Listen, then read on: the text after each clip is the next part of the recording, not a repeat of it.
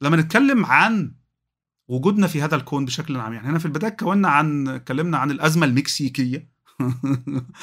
آه، وبعدين انتقلنا للظواهر الجوية الغير معرفة عموما وإزاي المنهج العلمي في كثير من الأحيان بيفسر هذه الظواهر بأشياء تحدث على كوكب الأرض. لكن يبقى سؤال مهم بيطرحه الفيزيائي الشهير انريكو فيرمي بالمناسبة وهو بيقول فين طيب الكائنات دي؟ يعني راحت فين؟ يعني إحنا نعيش في كون فيه بحسب آخر الدراسات في هذا النطاق حوالي 2 تريليون مجره رقم هائل بالمناسبة ما تقدرش تعده حتى. يعني لو قعدت تعد التريليون ده هتقعد تعد 1 2 3 4 5 6 7 8 بلا توقف لا لأكل ولا لشرب ولا لأي شيء. هتقعد تعد 38 40 45 ألف سنة. تخيل. رقم كبير جدا. وكل مجرة منها فيها مليارات النجوم. مجرتنا فيها 250 ل 400 مليار نجم. أندروميدا جنبنا جارتنا المجرة جارتنا فيها خ... تريليون نجم. و... وعدد هائل العلماء بيعتقدوا إنه بالنسبة للكواكب طبعا إحنا بقى لنا 30 سنة طفرة في عصر اكتشاف الكواكب التي تدور حول نجوم غير الشمس. و... وبيعتقد العلماء إنه لكل يعني المتوسط إنه لكل نجم كوكب. متوسط طبعا بعض النجوم ملهاش بعض النجوم بيدور حواليها تسعة زي ثمانية زي عندنا ربما كوكب تاسع في خلفية ورا كوكب كويبر بحسب دراسات يعني في النطاق ده. آه آه آه طيب لا طب ما ما ما, ما, ما يعني بتتكلم في مليارات الكواكب وأكيد تريليونات الكواكب أكيد في مليارات منها تشبه الوضع على الأرض. الوضع على الأرض اللي هو إيه؟ كوكب يوجد على مسافة من نجمه آمنة تماما بحيث إن المية لا تتبخر يعني مش حار قوي عشان ما يتبخر أو تتجمد لا هو درجة حرارته وسط زي عندنا كده فيسمح بنشأة ووجود الحياة عليه. طيب فين بقى دول؟ يعني يعني هديك مثال يقرب هذه الفكرة. عمر هذا الكون بحسب يعني النظرية الأكثر قبولا 13.8 مليار سنة. تمام. كوكب الأرض نشأ من حوالي 4.5 مليار سنة. طب هتصور انه احد الكواكب نشأ من 5.5 مليار سنة. زي كوكب الأرض بنفس الطريقة ونشات عليه حياة وتطورت و و و و وصولا إلى ظهور الإنسان و... وعاش كائن عاقل ما. ماشي. طيب في فرق مليار سنة بيننا وبين هذا الكوكب. ده معناه إنه الكوكب ده أكثر تقدما منا بمليار سنة وده رقم هائل. بص على من 40 سنة. ما كانش في حاجة اسمها الموبايل ما كانش في حاجة اسمها إنترنت. بص على من 200 سنة. ما كانش في الكهرباء دي بالشكل ده ما كانتش موجودة. يعني فاهم 200 سنة بس. شوف التقدم اللي عمله البشر في 200 سنة. لم يكن أي من هذا موجود. ناس كانت بتنام الساعة 8 بالليل والسماء كانت مظلمة ونجومها ظاهره وحلوة. ناره ما فيش تقريبا موجود بس بشمع كده وجاز وبتاع. يعني فاهم؟ الحضاره البشرية عمرها بتاع 7000 سنة ولا 5000 سنة ولا 6000 سنة. تمام. قول 10000 سنة لو بنتكلم على أول مجموعات البشرية اللي خرجت بعد العصر الجليدي الأخير وبدأت تنتشر في مناطق متفرقة. وبعدين فين وفين بقى بعد 4000 سنة على ما ظهرت الكتابة ولا 5000 سنة ظهرت الكتابة وظهرت المعابد و و و و ف ف ف 7000 سنة يجوا إيه دول في مليار سنة؟ بالتأكيد لو كان هناك هذه الحضارة موجودة فتقدمت والعلماء بيتوقعوا إن التقدم المدهش لحضارتنا في السنوات الأخيرة ال 100 وال 200 سنة الأخيرة. تعال شوف سعر الهاتف الذكي. يعني مثلا أبل الآيباد. الآيباد أو التليفون السامسونج ولا التليفون الهواوي ولا ولا قدرات التليفون ده أكبر من قدرات الحواسيب اللي ساعدت العلماء يطلعوا القمر. بس كان وقتها الحاسوب ده بيتبنى بمليار دولار. دلوقتي أنت بتجيبه مفيش يعني بالدولارات يعني والجنيهات يعني 15 10 15 20 30 ألف جنيه مثلا. مش عارف الأسعار كام الأيام دي. بس اقصد اللي أقصده انه إنه التكنولوجيا بتتطور وبتنضغط وبتبقى أرخص يوم بعد يوم. فما بالك بنتكلم في كوكب متطور عنا ملايين السنين وربما مليار سنة. فالعلماء بيتصوروا إن مستقبلا من الممكن لا حضارتنا دي الآن آآ آآ في مستوى يسمى مستوى الحضارة الأول اللي هو المستوى اللي يسمح لها بأنها شوية تستهلك من طاقة الشمس وتصنع الطاقة الخاصة بها و... لكن في مستويات بتصور العلماء أنها في هذا النطاق طبعا أنها ممكنة. آآ آآ آآ مستوى تاني للحضارة ومستوى ثالث للحضارة ممكن حضارة تمتلك تعمل دايسون سفير بالمناسبة دايسون سفير هي كرة من الأجهزة أو الأقمار الصناعية اللي تدور حول نجم ما وتسحب طاقته وتبعتها للكوكب. وفي مستوى إن ممكن حضارة تتمكن من حرث موارد مجره باكملها إحنا آخرنا إيه؟ إحنا بندور على القمر. يعني الدول حاليا بتتابع على القمر فقط. وربما المريخ في مرحلة ما. يلاقوا بقى يفحروا يلاقوا بترول يلاقوا معادن أرضية نادرة يلاقوا هيليوم 3 يلاقوا زي ما يلاقوا. في فعلا حاليا في هذا النطاق بيدرس. يعني لسه مش ما بدأش. ما بالك بقى بحضارة ما قادرة على إنها تاخد طاقة نجم كامل. ففين الكلام ده؟ الحضارة دي لو لو اتوجدت لو هي موجودة دلوقتي ما هي قادرة بقى تسافر بره المجرة. ما بتسافرش ليه؟ ما بتجيلناش ليه؟ ما بتبصش علينا ليه؟ هو ده سؤال إنريكو فيرمي بالمناسبة. أين ذهب الجميع؟ إحنا في كون عمره طويل جدا لدرجة إنه لو في كائنات حية أخرى عاقلة هنتكلم على كائنات عاقلة. وبالمناسبة إحنا لم نستطع إلى الآن العلماء يعني أن يرصدوا أي صورة من صور الحياة. ما لقوش دبانة ما لقوش برغوث ما لقوش خلية بكتيرية ما لقوش أي حاجة تدل على وجود حياة. إلى الآن في أي حتة من حتت المجموعة الشمسية أو هذا الكون الواسع؟ إلى الآن. طب فين الكلام ده؟ هل ده معناه إن إحنا لوحدنا في الكون؟ في الستينات والسبعينات كارل سيجان تزعم الحركة اللي بتقول إنه لأ أكيد في كائنات أخرى وهيجي يوم وتتواصل معانا. و و و و وظهر بقى هذا الكلام وأفلام الكائنات الفضائية وفيلم Contact اللي بالمناسبة من كتابة أصلا كارل سيجان فيلم جميل أنا بحبه جدا. وإلى الآن بعتبره أفضل الكائنات اللي بتناقش موضوعات الفضاء والتواصل مع الكائنات الفضائية وغيره. و Independence Day لو تفتكروا على أيامنا الفيلم ده كان يعني وهرمجدون بس طبعا ده ملوش دعوة بالكائنات الفضائية. ده كان يعني ليه علاقة بتحطيم مذنب قادم ليدمر كوكب الأرض. ويعني الكائنات اللي من هذا أوكي باكس وغيرها من هذه الإيه الأفلام اللي أرهقتنا في التسعينات والألفينات وال2000 ويعني واستمرت طبعا آه وصولا بقى ال Arrival و Interstellar وغيره. إلى الآن لم يحدث أي تواصل. وده ده تساؤل العلماء.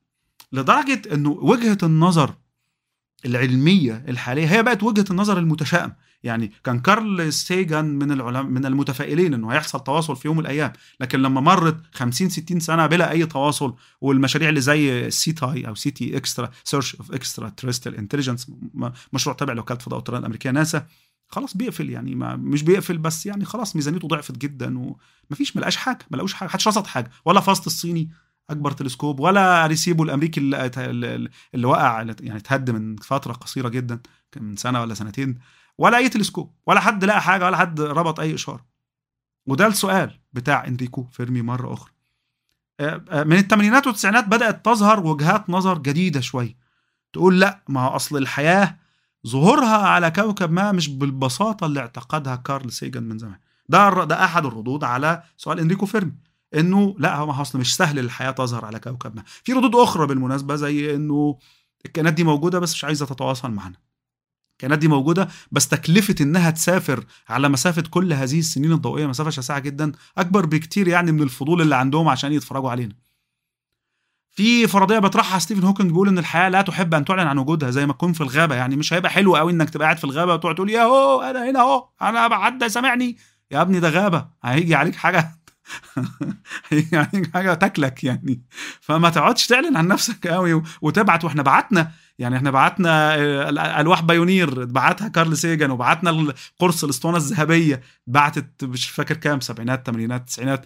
ومرصد أريسيبو بعت إشارة وبعتنا إشارات. يعني أعلنا عن وجودنا وكتير من الإشارات وكتير من الإعلانات اللي طلعت في السماء تقول إحنا أهو إحنا أهو ورسمنا نفسنا وعرضنا كل كل نقاط ضعفنا.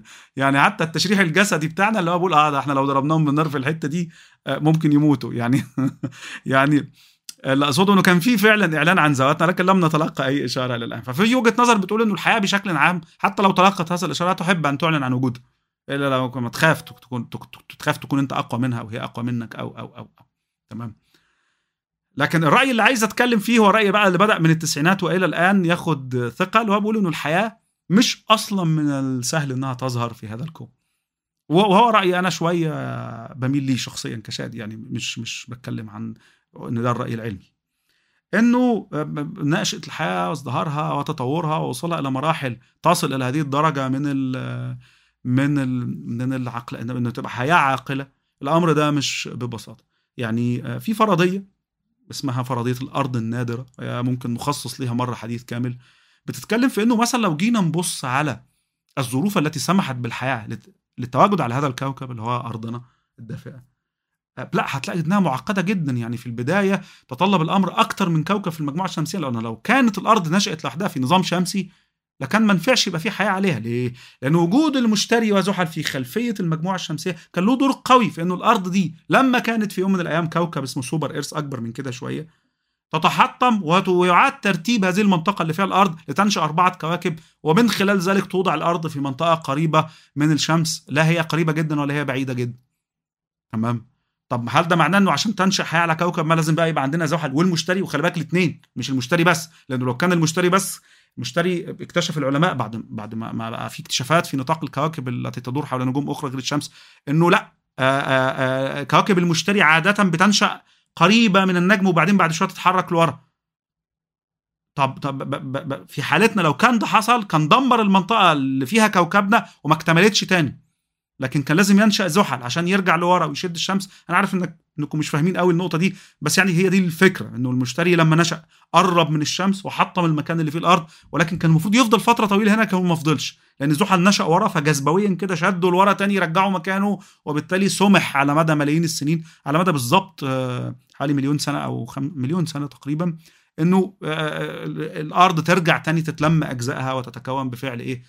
القوى الجاذبية العادية نظرية نيوتن يعني.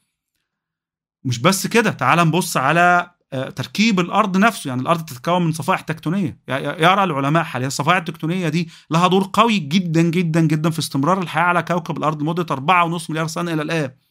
لأنه الصفائح التكتونية دي بتبقى عاملة عارف أنت لما يبقى عندك باب من اللي هو تفتحه يقفل بره أو جوه؟ باب اللي عادة بيبقى في المكاتب والسوبر ماركت وغيره. فالصفائح التكتونية كانت بتلعب بهذا الدور. إنه كل ما الحرارة الغلاف الجوي تزيد الصفائح التكتونية تمتص داخلها ثاني أكسيد الكربون وكل ما الحرارة تقل تنفس ثاني أكسيد الكربون بطريقة ميكانيكية كده بتخلي الصفائح التكتونية أشبه بالباب ده. إن كل ما تفتحه يظبط يرجع المنظم بتاعه يرجع يظبطه ويقفله تاني. كل ما تفتحه أو تقفله يرجع يظبطه تاني. الصفائح التكتونية كانت بترجع تظبط الغلاف الجوي الجوي للأرض مرة أخرى عند مكان معين في درجة الحرارة. ف... ف... يعني هل ده معناه إنه عشان تنشأ أو تستمر الحياة على كوكب ما؟ يبقى لازم صفائح تكتونيه تعال نبص على القمر.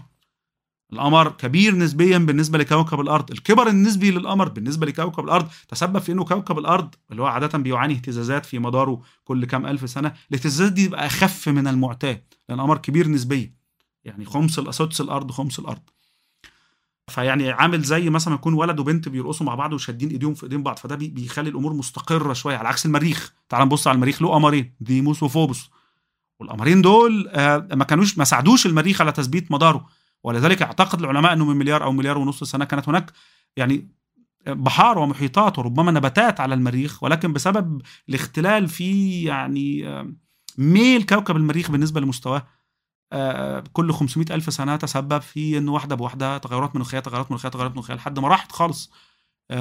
قتلت دمرت خالص صور الحياة. فهل ده معناه أنه لازم يكون الكوكب له قمر كبير نسبيا علشان يحافظ على وجود الحياة عليه؟ كل هذا لم نتكلم عن الحياة نفسها وإزدهارها وإنه في حالات انقراض جات لهذه الحياة أكتر من خمس مرات نعرفها ولم تنهيها. يعني بس كانت ممكن تنهيها خالص؟ ولا إيه هي طبيعة الحياة اللي تخليها كده؟ وهل في فلاتر معينة في نظرية حتى في هذا النطاق اسمها الجريت فلتر أو المصفاة العظيمة اللي بتقول إنه انتقال الحياة من صورة لصورة ومن مستوى لمستوى ما هوش أمر سهل. ولو عندنا مثلا مئة ألف كوكب على سبيل المثال أنا بضرب رقم اعتباطي ففي 10 كواكب فقط هي اللي ممكن تنتقل للمرحلة اللي بعد كده مقارنة بال بالوضع اللي فات اللي كانت فيه الحياة في مستوى ما. ف... ف... ففكرة أنه استمرار الحياة على كوكب ما لمدة مليارات السنوات علشان يصل لمرحلة إنها تبقى حياة عاقلة. ده في حد ذاته موضوع بيقلل بشكل جذري من فكرة وجود كائنات فضائية أصلا. تمام. بما يعني إنه آه الإجابة عن هذا السؤال إنه آه ممكن يكون في حياة على كواكب أخرى عاقلة وممكن يكون أصلا ما فيش. ممكن نكون إحنا إحنا كبشر أول صور الحياة العاقلة في هذا الكون الواسع. يدعو هذا الرأي هو رأي. ما فيش تأكيد في هذا النطاق بس يدعو للكثير من التأمل. الكون ده كله إحنا بس اللي فيه ممكن. ممكن. فيما يدل على إن ده ممكن. وفيما يدل على إن الآخر ممكن برضه. أنا عادي يعني واخد موقف وسط. أنا بقول إنه الحياة نادرة بس ده لا يمنع إنها موجودة. مع رأيي الشخصي يعني ممكن تكون ممكن يكون في صور عاقله للحياة بس مش بال مش أيام سجان مش بالهلمه مش بالكبش يعني. مش كتير قوي.